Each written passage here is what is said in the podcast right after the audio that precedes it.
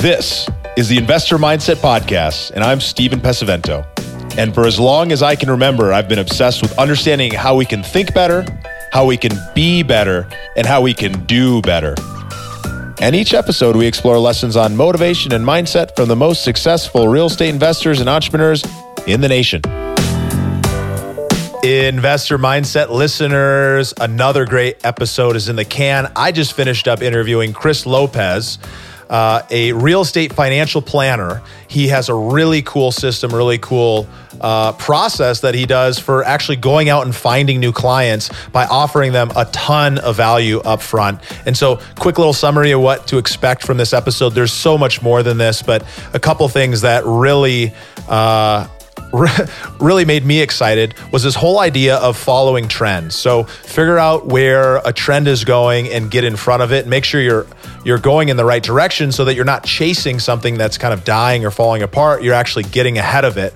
The second big idea that I really took away from here was this idea of giving value first. So not being so worried about getting something and about being paid for your work, but more about how do I give value to other people so that they know, like, and trust me, and they want to do business with me. I think this is a huge idea, and so many people forget about it. They get caught up in this idea of having to have it all figured out right off the bat.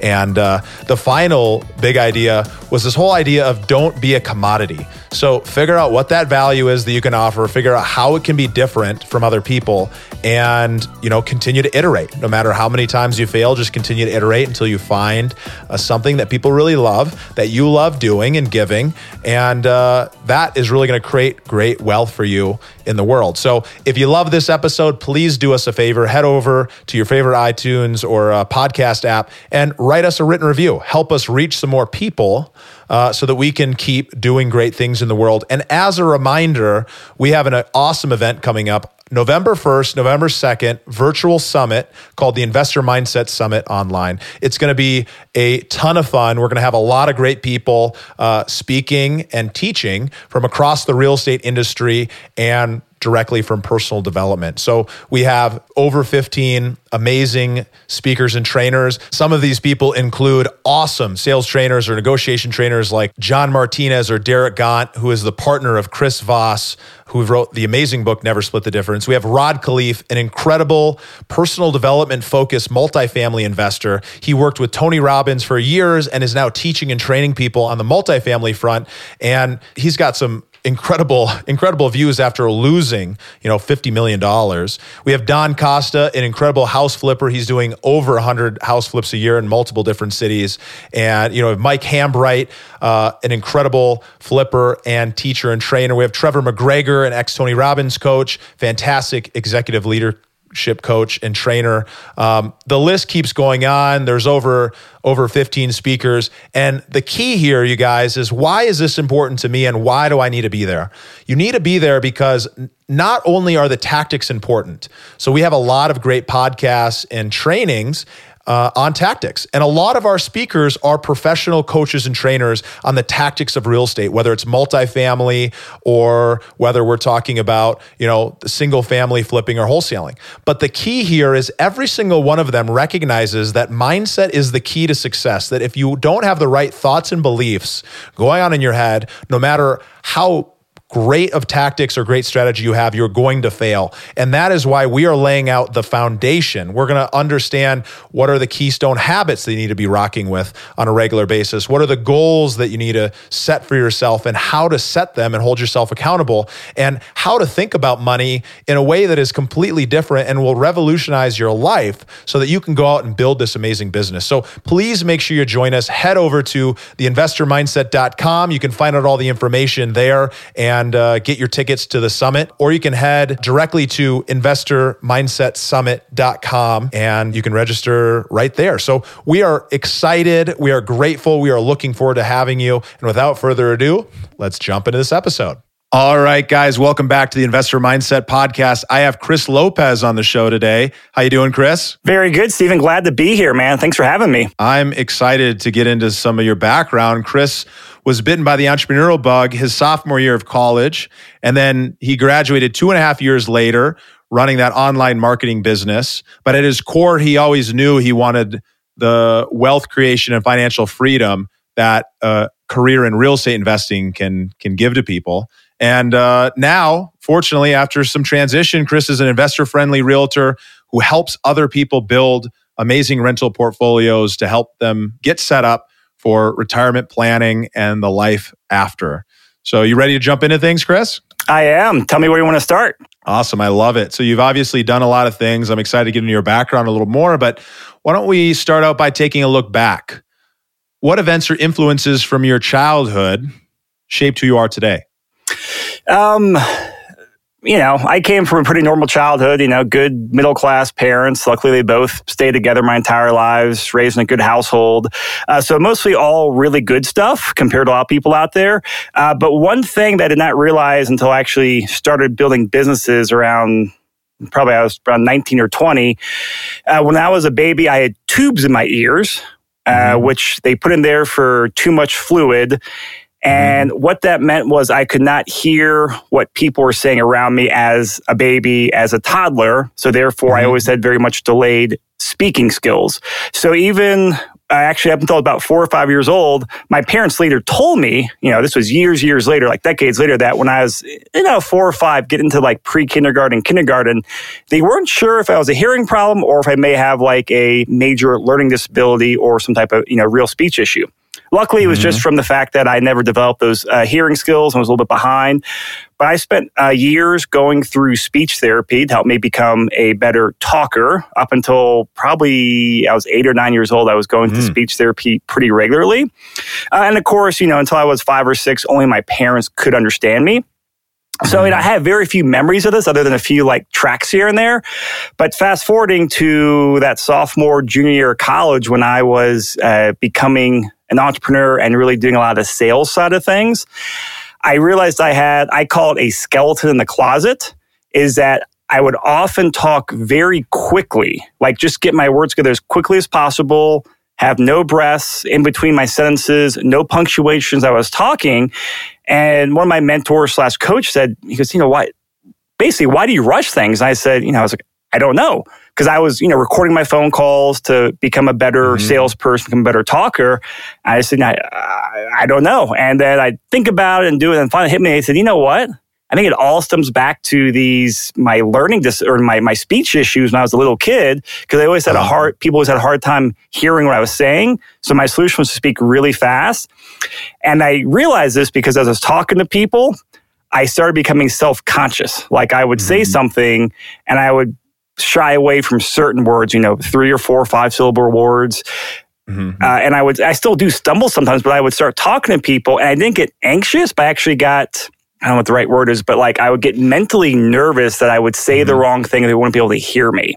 So once I realized that, I had a big mental shift because I identified the problem, which is I think always an important thing, but then I was able to start overcoming it with, great, if I just practice, listen, record my phone calls and listen to it, which if you guys have never done that, it is one of the worst experiences in the world of hearing yourself, recorded on the phone or watching a video of yourself. It's one of the worst things in the world to do, but it gives you such massive improvement. So that was one of the biggest things that it overcame, but also helped me as I started going through those initial couple of years of becoming a salesperson. That's so interesting because for so many of us, we don't even recognize the things from childhood, from growing up, and how they're actually impacting us in our lives today when we're grown adults, when we're in our careers and doing these things. But being able to have the knowledge to know, okay, well, that's probably where this is from. And now that I'm recognizing it, I can actually change it. I can upgrade it. I can make a modification. Because, it sounds like when you were younger, you were speaking fast because maybe if I slide all the words together, then maybe they won't notice that I said something the wrong way. I need to just rush through it. But it really plays heavily into a sales role because pacing and leading and talking at the same speed and letting people kind of catch up to what you're talking about is so important that you would have never known if you wouldn't have taken that step to actually listen to yourself and go and seek some mentorship. Hey, well, how can I get better at this? Yeah, and I still, I mean, to give you guys some timeline, you know, it was 2002 that I read Rich Dad, Poor Dad, which kind of set me down this path. So this was, you know, 15, 16 years ago when I identified this. So I was, I think, 21 at the time or so. I still have those same mental roadblocks. You know, some instance of it, not nearly as much, but still is a consideration in my mind once in a while. It still happens. I still find myself going back to some of these old habits or old mental nervous tics, which is really interesting to me because I've sold a ton of stuff, you know, on webinars and podcasts and one-on-one sales, but I still have this little voice or thing in my head that comes out once in a while. Don't know why, and I think it's just I'll live with it for the rest of my life, but repetition helps cure it. It really does. And it's good to give ourselves grace to recognize, and thanks for sharing that you still deal with this because, you know, for so many of us, we try to make that change. We go and do the work. We study. We're doing that personal development. We're changing our mindset. We're changing the way we think. We're trying to upgrade our businesses. But sometimes we get pulled back to that old way of thinking because it was like grooves in a record. You know, those were really deep and those were there for a long time and you were playing that record over and over again. Well, you know, we scratched out the old ones and created some new ones that are more healthy and helpful for us. But sometimes it's easy for that, you know, record needle to fall back in. Are you sure our listeners know what a record is? You know, surprisingly enough, we have more than just millennials on here. And luckily for all of us millennials, we do have Wikipedia. So we can all go look that up and learn about it later. Good. That did, and actually I really like that metaphor, joking. So I really like that. And it made me think of one of the books I read that really helped me with that mental roadblock and just, I think, some success in general. And I haven't read this book in years, just popped my mind now because of that metaphor, but it was Psycho-Cybernetics by Maxwell. It was the updated version where Dan Kennedy rewrote it or edited it, but it was the newer version of it. And I read, that was one of the few books that I read numerous times and I, you know, highlighted and you know, penciled all the pages on there. But that was a major book to help me out because it really focused on visualizations. And I think the word track they used was, you know, playing like the movie trailer of your life, like visualize the life you want. And I would do that and I would visualize myself having success. I would visualize myself speaking clearly and enunciating things and just being a very good communicator. Not the most amazing person in the world, but just a really good one. And I'm certain that that's one of the things that helped me just, you know, take myself and therefore my business up one or two or three notches. Yeah. I mean, I've heard of that book. Surprisingly, I've never read it. It's been mentioned a few times, but the whole idea of visualization is so key. I mean, thanks for reminding me about it. I need to implement a little bit more of that in my own life, right? We're all on this journey trying to get a little bit better every day. But when you can see the way that you want it to be, and it can feel as if it is, then it's surprising when you do that long enough and you look back years later and you're like, holy smokes, that's exactly what I was visualizing. And now I'm actually applying it in my life. Yeah. And actually, it's good that you mentioned that because I need to start doing that myself because I did that a lot, you know, 13, 14, 15 years ago. And I don't do it nearly as often now, but one of their techniques was, you know, don't read at night, don't watch a movie at night, but fall asleep at night, laying in bed, visualizing yourself playing this mental movie trailer. And that way your subconscious would work on it while you're sleeping. And then you'd wake up the next day, program better. And so, you know, whether that's true or not, I haven't done a study on it, but it sure seemed to make a difference for me when I did that. And I've definitely done that now and then, but I've not done it with the consistency like I did, you know, 15 years ago. Yeah. It's, you know, we're all just humans trying to get a little bit better. And frankly, I'm no perfect human out there. I'm not doing all this stuff all the time. But when I do it, I do notice that it makes a big difference. So what I'm curious about, so you mentioned you started your first business back in college and you kind of got that entrepreneurial bug. Tell us a little bit about that. And what was it that pulled you into the entrepreneurial and business space? Yeah, so going back, you know, ever since probably freshman, sophomore year of high school, I knew I wanted to be an engineer. And I knew that's what I wanted to do. So I grew up in Virginia in the suburbs of DC.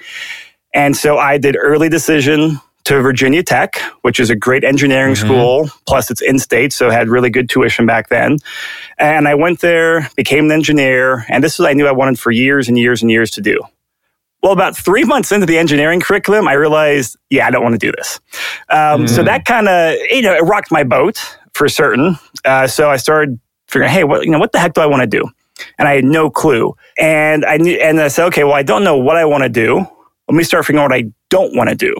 And that's where I started with it. I made a list of what I don't want to do. And that was go to some mediocre job that I didn't really care about, sitting in 2 hours of Washington, D.C. traffic daily, and where I had to wear a suit, tie, and dress shoes every day.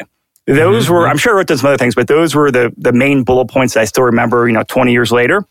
And so I said, okay, great. This is what I don't want to do. And I just started, reading and researching, doing what I could. And then one day in one of my, one of my classes, someone handed me a book, Rich Dad, Poor Dad, like, hey, you should read this. I was like, all right, sure, I'll read it. So I read the book and it just blew my mind. And if you guys had Rich Dad, Poor Dad, it's an easy read, but it's one of those ones that just is a great, helps you mentally shift, and it just opens up a whole new world. So the metaphor I use is I just got smacked with a 2x4 on how I could go out there and be a business owner and get into the world of investing, because I was like, wow, I never knew this stuff was out there. I knew it, but I never understood that could apply to me, I should say. So I did that. And the guy who gave me the book, he was actually in, if you guys know what Amway or Quickstar is, they're like one of, they're old school, they're a behemoth multi-level marketing company. And so he showed me the book. Then he showed me the presentation they have on how you can build residual income with it. I was like, yeah, dude, I'm in, let's just sign up.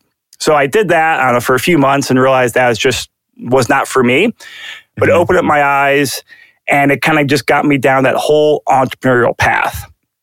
And so from Rich Dad, Poor Dad, I eventually read, the next biggest book I read was Robert Allen's Multiple Streams of Income, which is a classic back from 20 years ago. It's one of the best, I think, business copywriting books ever written.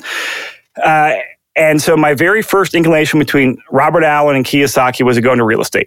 I actually talked to a couple of agents in Blacksburg, Virginia, to actually about buying a house and getting roommates for rentals, and just realized it was kind of beyond my scope. And I had, I had $3,000 saved up from my construction summer job, but I didn't have the knowledge, the capital, or anything to go out there and buy property. But one of Robert Allen's things was go out there and build a MLM company. And I was like, well, all right, I'll do it again. I'll keep failing until I find something. And so I joined his network marketing company, not the one he built, but just one that he was involved with as a independent contractor, because they were starting to do some things on the internet. Again, this is 2003. So this is, we weren't getting AOL floppy disk, but we were getting AOL CD-ROMs. And we were still using AOL Instant Messenger to talk and figure out college parties for the weekends. I remember those days. We were running some pretty crappy internet. I remember getting 6 of those free 2-week AOL DVDs and using a different login until, unfortunately, we found out later that I had signed up 14 times for AOL. And luckily, because I was a kid, they didn't actually charge us. But that was a whole nother story. Yeah, so you remember that headache. It was very different. So it's very different from the internet. So I was like, okay, well, I didn't like about the previous Amway experience was they would say, go to the bookstore and say, hey, you look like a sharp person, try to recruit them, or everyone you talk to is a recruiter. I was like, yeah, that's just, it's not me. Yeah. But they were like, hey, we can build on the internet. So I was like, hey, this sounds good to me. It was in the health and wellness field, which I'm into health and fitness. So I was like, yeah, it's a good fit. And from there, just went off the races. What happened was they were building on the internet. And then one of my mentors I got placed with, who I'm still business partners with, and we do some investing together, just a phenomenal guy. His name is Jason. He had a gigantic impact on my life. And he took me under his wing because I said, hey, dude, I will work my butt off. I will run through walls. I'll do anything I need to out there. I just don't know what to do. I don't have the skills. So he mentored me. He guided me. And then 2 interesting things happened was we were building a very successful network marketing organization by recruiting other people and also getting a customer base. So this was right as Google AdWords was becoming a thing. Every click was 5 cents a click, and I should have maxed out my credit cards and stolen from my parents to do stuff back then. But I still did. Look, hindsight's 20/20.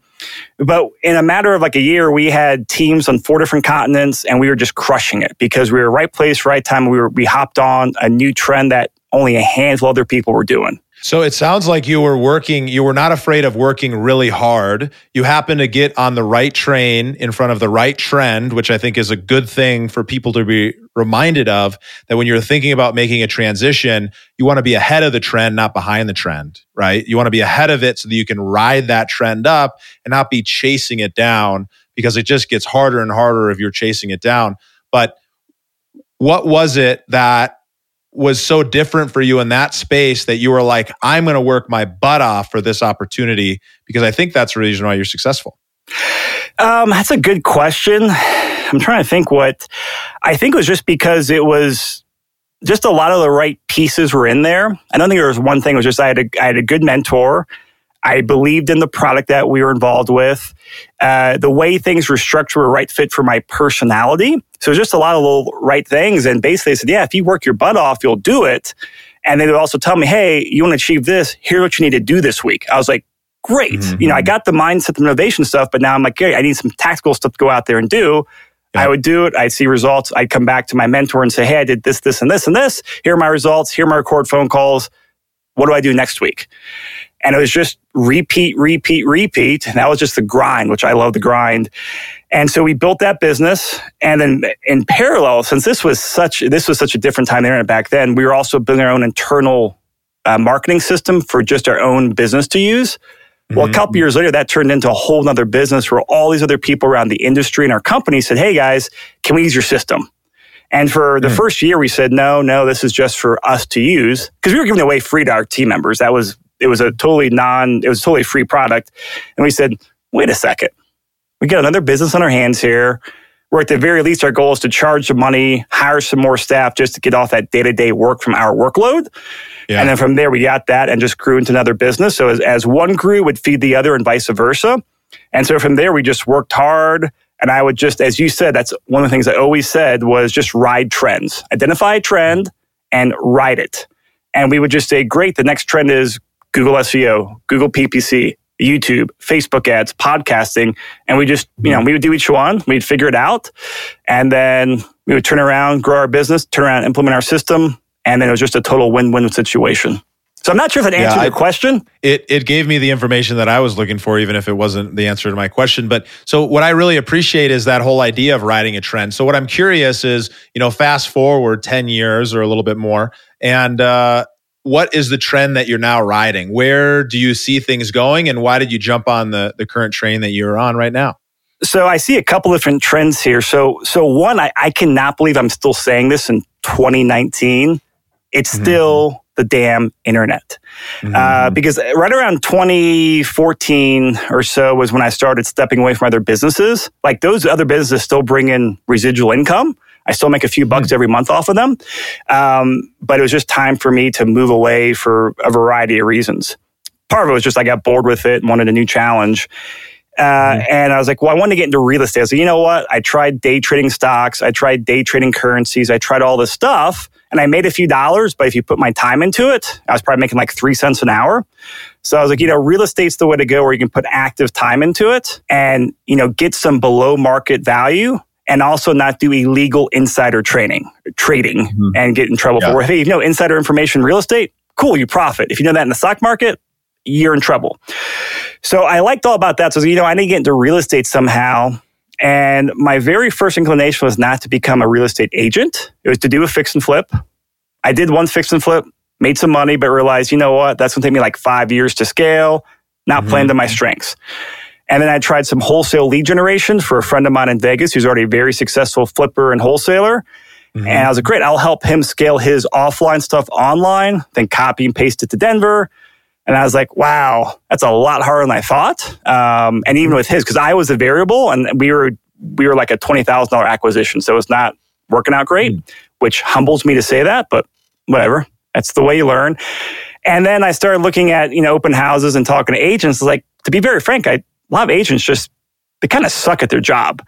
And that's, that's a lot of people in real estate. Like I talked to someone, hey, give me a call, and no one would call me back. I'm like, How do you not call someone that told you to call them from a sales perspective? And then I started realizing that I said, I am not the only person on the internet trying to Google information on how to buy property in Denver. And I said, that's my aha moment. If I'm doing this, there's other dudes and other ladies out there trying to do the same thing. So I'm going to leverage my marketing skills, become an agent, and I'll do the marketing angle to three goals was to network with people around Denver. So I've met a tremendous amount of people around Denver, to bring in clients, and for my own knowledge. And so I still see the internet as a major trend because that very few people in real estate touch it, which... Yeah. Because for my past business, that's all I did was 24/7 was internet. All my friends were successful internet marketers. So the whole world was internet marketing to me. And then I stepped out of my bubble and was like, oh, wow, everyone's still way behind the times. This is awesome. So I see that as a trend. And I also see Denver the Denver real estate market from macro level as a very good long-term point to be investing in. And that's a big reason why I did what I did and became an agent here. It's... Property is still cash flow, but we got lots of great long-term outlook. So I think it's going to be a mix of cash flow and appreciation. And from everything I've studied, people that buy now in the next 5, 10, 15 years, I think in 30 years will be very, very happy people. So it's a good mix of like cash flowing markets and appreciation markets. And that's just a trend I want to ride because Denver's a growing city with growing population, growing jobs. So you found a trend in real estate. You knew you wanted to make the transition. So you were thinking to yourself, how can I make the transition into real estate while also following one of these core principles that I have, which is get ahead of a trend and follow one. But one thing I want to underline for our listeners here is, Chris is a pretty successful guy. He's done some really good things out in the world from a business standpoint. And even moving into this direction, he had some failures. He started doing what he was really good at doing for the investment real estate community, and it didn't work out. It's pretty tough stuff. I mean, there are people who are trying to go after and find individual leads every single day, but what you did was you iterated from that, and you found something that could really work well for you, and you've kind of pivoted, and now this is your core focus, kind of using the internet to build a lot of authority to pull people into your funnel for you to then help them throughout the process. Was I getting that right? That is very well said. You nailed it on the head. Awesome. Yeah, I feel like a lot of people I hate to hate on brokers, but there's a reason only 3 or 4% do 90% of the business. It's because most of them suck. But for those ones that are really good, you know who you are, and I'm not talking about you. But for those ones that are really good, you have to find a way that you can serve your clients in a different fashion than just showing up and being like, hey, I do real estate. You should sign up with me. So I think a good thing for our listeners to take away from this, regardless if you're looking to be an agent, is in your industry, figure out what everyone else is doing, and then go figure out what people are not doing and what they need. Because what Chris has ended up doing is providing something that people need. And in return, he's building a whole business around it, and people love him for it. Yeah. And, one of the phrases I use, and this is not just towards agents, but just a lot of positions in general, is don't be the commodity. If you're just a real estate agent or a lot of other professions out there, oh, well, you're just a commodity. Well, if you've done a very good job of niching yourself or drilling down to like your very hyper-specific service, your unique selling proposition, USP, that's what makes you stand out. And I think as talk about more trends, the internet's growing, so that's going to have more sales and more marketing flow, not just in real estate, but to every industry in general. It's going to go from 80-20 to 90-10 to 5-95 to 2% and 98%, where fewer people are doing more of the volume out there across the majority of industries. There's only one Amazon, there's one Google, there's one Facebook, there's one Instagram. Facebook bought them, so like it consolidates things. So that's a trend that is a very clear trend that we have great historical proof on that's happening, not just to real estate, but other industries. So I'm a big proponent of people identifying that. And then the way you ride that trend to really grow your business is to give a very unique selling proposition. If you're a commodity, you're competing with the Walmarts and Amazon on price, which in real estate is the Redfins, the Opendoors, and all these other brokerages starting on startups. I can't compete on price. But I can compete on value in a very, very specific niche. And that's why people come to me, and that's the brand I've built. But in your niche, I'm so curious, right? Because this consolidation in all the industries is happening, right? From a wholesaling perspective, we have Opendoor and Zillow and Redfin buys and all these companies that are coming in and knocking out a lot of our margin, right? And we can still buy stuff they can't buy. We still have a USP from a direct to home buyer perspective. But for you and your business, what is your USP and how are you providing that to people so that it's a no-brainer for them to spend more money to choose to go with someone like you? So I call myself a real estate financial planner, which is a combination of being a real estate agent, which actually helps people, buy and sell houses. But it's real estate financial planning aspect that I really enjoy. I think is the big picture win that plays to my strength and also is an untapped niche in real estate. If you guys ever talk to traditional financial planners and real estate investing, they don't mix. It's oil and water. I won't go down a 20 minutes rabbit hole as to why they just don't mix. But what people come to me, I don't do fix and flips. I don't do all this, all these like very short-term stuff because it's a lot of work and a high attrition rate. But if you play the long game, hey, if you have a 20-year investment time horizon, go out there and plan for retirement or an early retirement when you're 45, 55, it's very easy to learn a few basic wealth-building principles, execute on those principles, take action, and go out there and achieve that. So I sit down with people, the very first meeting when I sit down with people, like our first strategy session is great. What's the long-term goal we're going towards? And usually it's $5,000 to $10,000 a month in real estate investment income. So I have my process where I start walking people through, great, here's the dollars you want. Here's how we figure out the future inflated dollars. Here's how we backtrack. And then we do an assessment now. Great, here's where you want to go. Here's what we're seeing in the current market in Denver. And then straight. So if we want to get here, we need to have 6 rental properties or 9 rental properties. Now let's backtrack to what you have now, which is oftentimes cash on hand, equity in a current primary residence. If people have bought in Denver 4 years ago, you've got equity in your house. Or if they bought a rental property years ago, they've got equity. And it's great. How do we tap into that cash and your equity and then deploy that to re-leverage up and then go out there and get the next round of properties? And then from there, depending on how the numbers play out, plus your monthly savings rate for real estate, we just start doing math on there. And it's like, great, well, then we're going to need to buy 3 more properties, or maybe in year 5, you sell 1 property to 1031, leverage up and reposition the equity. And so I really build that entire model. So we go from, great, I want to go way out here in 15, 20, 25 years, and we backtrack to, great, here's what we need to do today or this month to go out there and start taking an action. And then from there, we just start executing and building. And every 6 months, every year, we sit down and reevaluate and discuss things. Yeah, such a smart way to think about it, because what you're doing is you're getting this vision of what the customer needs. You're getting into their mind of what they're actually looking for. They're sharing it with you. You're helping them build a plan, which is, it's simple, but it's fairly complex to be able to build that plan. But once you know how to do it, it's really easy to help other people, guide them down that path. And then you're a key part of executing that plan. If they felt like they got enough value up front, they're obviously going to want to go with you as the option to be the person to go and execute it.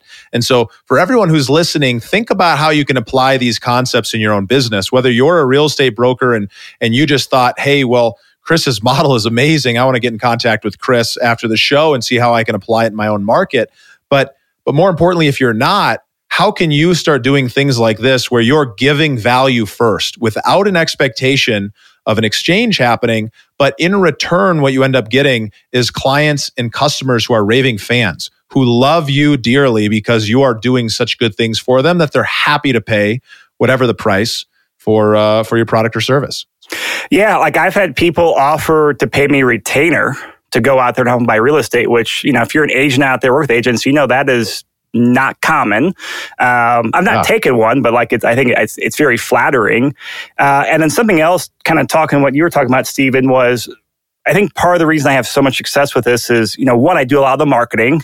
I'm sure, you know, a lot of listeners, they do, you listen to Gary Vaynerchuk, you listen to the Three of Us podcast, his spiel, but if you, document, don't create. Well, that's what I'm doing. I'm, a big part of me figuring out these real estate financial plans, because this is what I did a couple of years ago for my own self, my own family, is I had to figure out all this stuff to say, great, how can I get to retirement? because I don't have a pension. I don't have anything like that. How can I get there? And I just documented it. And then every time I do stuff with clients, I document it and put it out there as marketing. And I've helped a lot of other agents out there take the information, indirectly and help with their clients. Great. That's good karma. So I've given away a lot of information for free on the internet, which I like because it's leveraging my time. If I had to do that one-on-one with every person, that's really tough. But whether one person or 1,000 people listen to a podcast episode, same amount of time for me. Secondly, it plays into my passion. I learned years ago, if I'm not passionate about something, it just ain't going to work for me because, I've got a 20-year plan in real estate.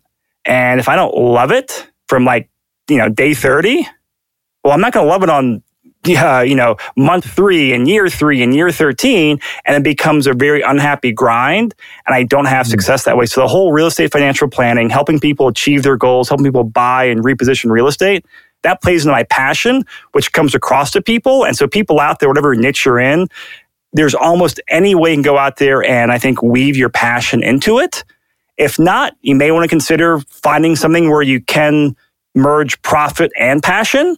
There are definitely some passion fields that I don't think pay very well, but a lot of times I've never met somewhere I've sat down where we can't figure out how to combine the two and come up with a plan. But it's going to be a 5 or 10-year plan at the minimum to merge those two and make them a very, very, very profitable business. Absolutely. Have that long-term outlook and not be so short-term focused, which I personally could say I fall into that trap sometimes. It's easy to, but we all do, right? So tell me, Chris, how would you define success and what is success to you? So I got two things in my mind. It's failing faster than everyone else. I don't care about looking the best or being the best because I just know what's worked for me is, I don't know what I don't know. So if I just go out there and do it, great. Either works or it doesn't. If it works, awesome. It doesn't, great. I'll take my black eye, get up, do it again, repeat. And it may not be the smartest, action, but it's guaranteed to get results. If I fail enough, I will eventually figure it out one way or the other. The other definition of success for me might sound really odd, but it's the metaphor of dying while I climb a mountain. Because 15 years ago I started my first business, and that was a big chapter of my life. That chapter's over. Now I'm in real estate, and part of the reason I got out of that other industry was just because I was really, really close to the peak of the mountain, metaphorically speaking. I was diminishing returns. The challenging parts were over for me. And that's what I enjoy is the challenge and the fun of it.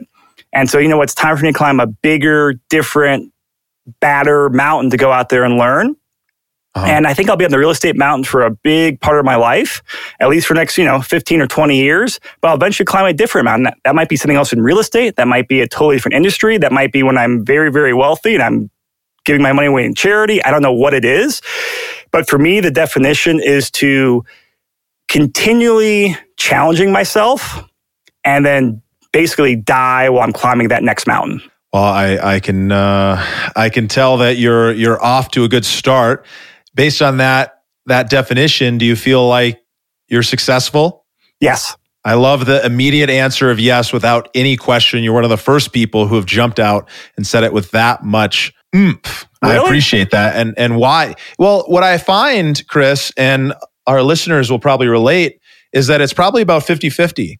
People write out this definition of success and then they're kind of like, I think I could be a little bit more successful. I think I could do better. It's sometimes people get caught up in this achiever's mindset where it's they don't appreciate maybe where they're at. Right, that could be the next level. I think it's easy for people who are pushers and shakers to do that, and that's why I appreciate that you and called it out that you were like, yes, without a doubt. I don't have to say anything else on it. Yeah. So, tell me, what are some of the keystone habits, the things that maybe you do on a daily or weekly basis that help you live a better life? And just to say, you might not have any that jump out, but I'm curious if there's anything that really has made a big difference in your life. Yeah, well, I'm going to give you a probably interesting answer because to give everyone context who's listening right now, about 17 days ago, we had our second daughter. So she's like 2.5 weeks old.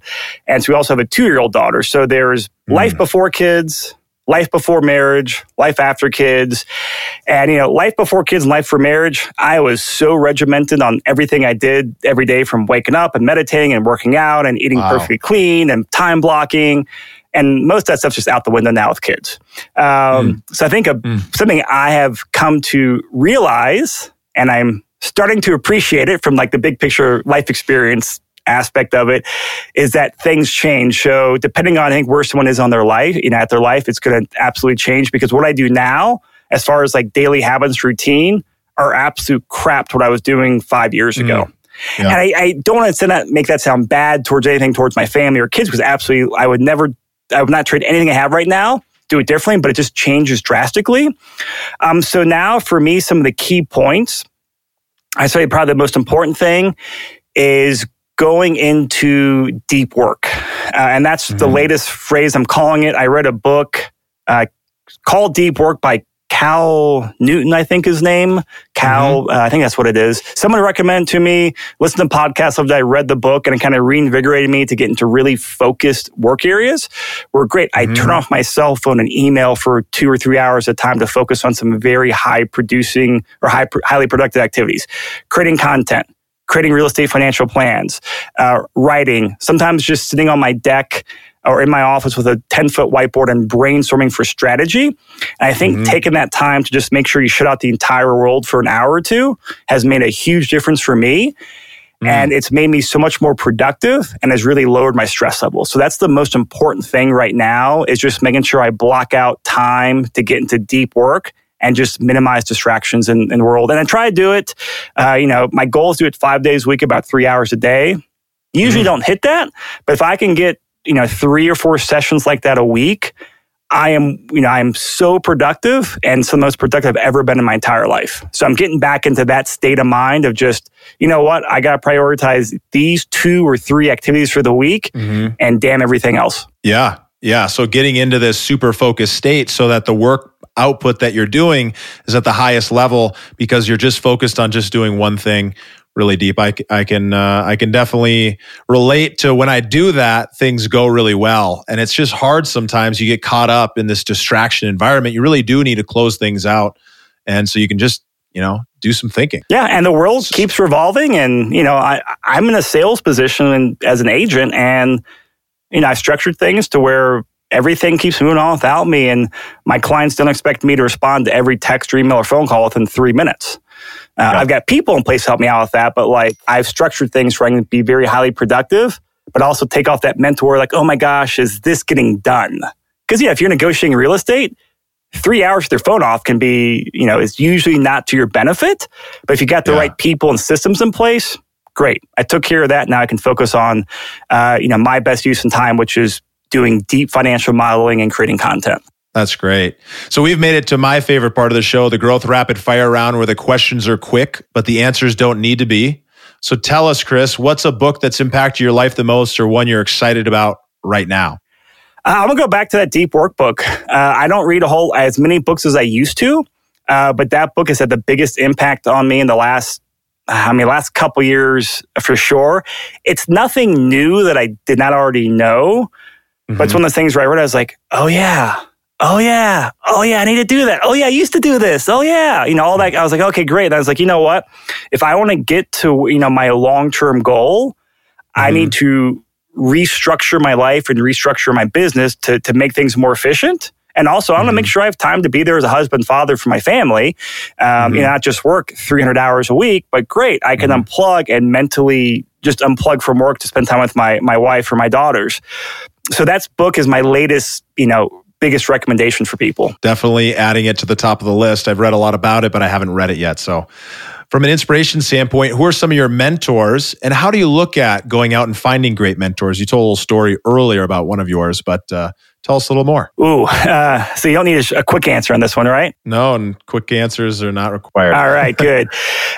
So a phrase that I don't know if I've coined or stolen from someone inadvertently is finding a vested mentorship. So a lot of people say, oh, great, I want to find a mentor. They're like, oh, hey, Steven, can I go out and buy you a cup of coffee or buy you lunch to pick your brain? Or people ask me, I'm like, no, that does not sound appealing to me, because I don't care about the $5 coffee or the $20 lunch. I care about that hour of my time. That's way more valuable to me.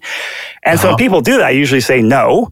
I just don't have the time to do it, nor the desire to.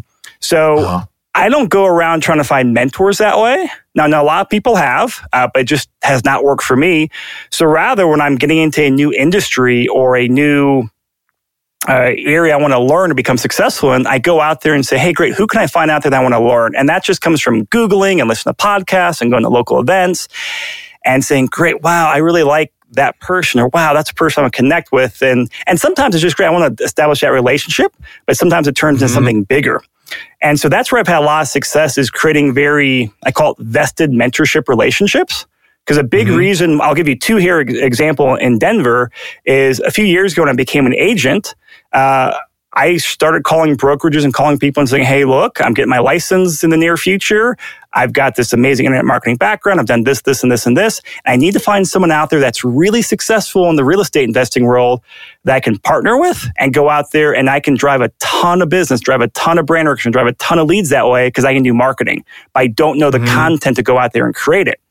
So did that, found someone. And it was Charles Roberts. If you guys don't know him, he helped build Your Castle Real Estate. He's been in the investing world for like 15 or 18 years around Denver. Super knowledgeable guy, very successful. I mean, a ton of people know him around Denver, great reputation. It's like, cool, that's the guy I want to be in 20 years or in 10 years or whatever it is. So connect with him. And then, within a couple of weeks, we are working together. We are creating content. I had this amazing mentorship possibility or relationship with Charles. And he was vested because the more I had success in driving his name out there in leads, it was a win-win for both of us. And then the next example is, another iteration of it is, one of the gentlemen that Charles connected with me a couple of years ago was like, hey, this guy does internet stuff too. He's in real estate. You guys should just talk. I was like, absolutely. His name is James Orr, and he is up in Fort Collins. And he is an investor, an agent, also a computer programmer, just a brilliant, brilliant person. And he's actually the guy that coined the term the real estate financial planner that I'm helping him market. And just through that relationship, a really neat opportunity has come up to learn from him, who's just one of the most brilliant people I've ever met in real estate, and another good opportunity to help me grow my real estate business down here. The big flip side is go out there and create a new industry in real estate financial planning. And I got that because I had very intention purpose. And I say, great, you've got this. Here's how I can add value. Before I ask you for anything, Steven, I want to give you. Say, hey, you know what? I've been watching your stuff. You have this, this, and this, and this. I can do this for you. Would that be of help? And that has flipped the script so many times for me, where I've given you two huge mentorship examples, which has changed my life out here and has changed my financial future. But I've had lots of other, just very smaller ones as well, which is just a great connection, a great relationship.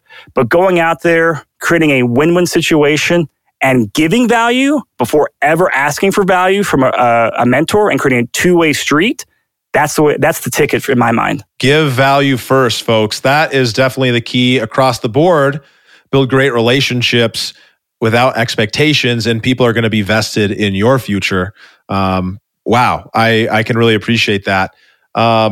That's actually part of the way that I started learning was I went out there and I found great people and I did work for them for free, and in exchange I got to learn all the things in their mind, and it's just a great way to get started, great way to take your life and your business to the next level.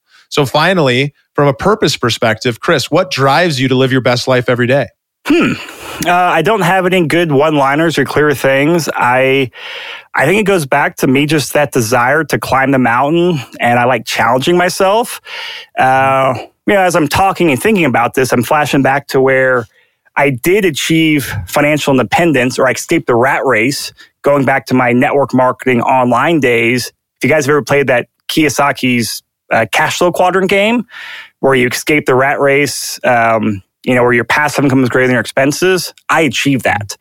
And I achieved it through business income. I didn't turn that into investment income, which was one of my mistakes in my 20s, which is now one of the things I'm not making that mistake again. So I escaped the rat race. And so I had a couple years where I did not have to work for money. Money came in every week, actually every day, every week, and all my bills were paid and allowed me to live a really fun lifestyle. Probably had too much fun because I didn't invest much of the money, But whatever, there are worse things to do in your 20s.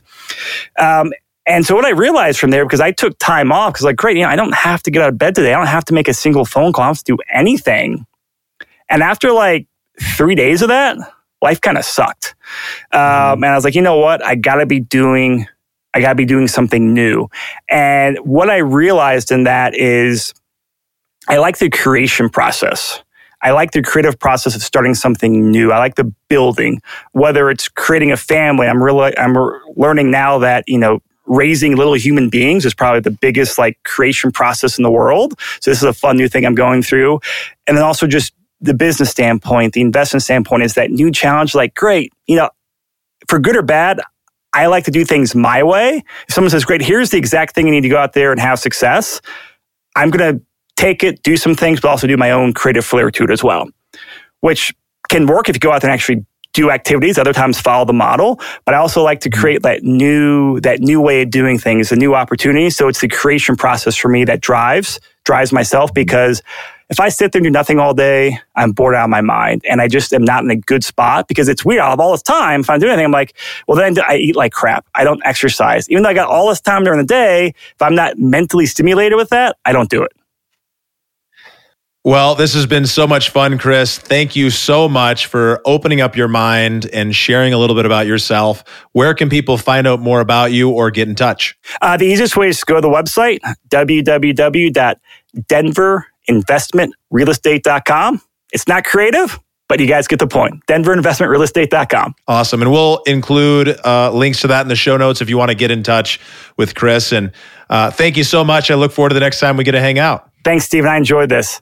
Mindsetters, I hope you enjoyed this episode as much as I enjoyed putting it together. And with that, I'm really excited to announce that we are pre-launching an incredible little community that we're putting together where we're going to be teaching and training on some of these topics and working with a really, really, really high-level personal development coach who's going to help the group as a whole together understand how we can get clarity in our business, how we can gain back the focus that we desire so we can start taking the consistent action every single day so we can get to that outcome that we're all after. And as a real estate investor myself, I know that we're all here because we really want that financial freedom. We want that independence from the stress and the anxiety of worrying about, where that check's going to come from, or having the ability to live life on our terms and travel and do the things that we really care about. And all of that comes back to, are we doing the things that we know we need to do on a regular and consistent basis? And so we're bringing together a small group of up-and-coming, high-level, high-achieving real estate investors who really want to push their life and their business to the next level. And we're going to bring this together in a small little group setting. And it's going to be all online. It's going to be a lot of fun. And if you guys are interested in learning more, and first off, hearing about it as soon as we decide and launch this out to the world, then I really encourage you, head over to theinvestormindset.com/action and make sure you share a little bit about yourself. And we will be sure that you are one of the first people to know when this bad boy goes live. So I'm excited about it because I know what this has done for me in my life. And I'm really grateful to be able to put together a small little group of folks who are all pushing in the same direction. So I look forward to seeing you there if this is something that is of interest, which I'm guessing that it is. And I'll see you on the other side. Thank you for listening to the Investor Mindset Podcast. If you like what you heard, make sure to rate, review, subscribe, and share it with a friend. Head over to theinvestormindset.com to join the Insider Club, where we share tools and strategies from the top investors and entrepreneurs on how to take it to the next level.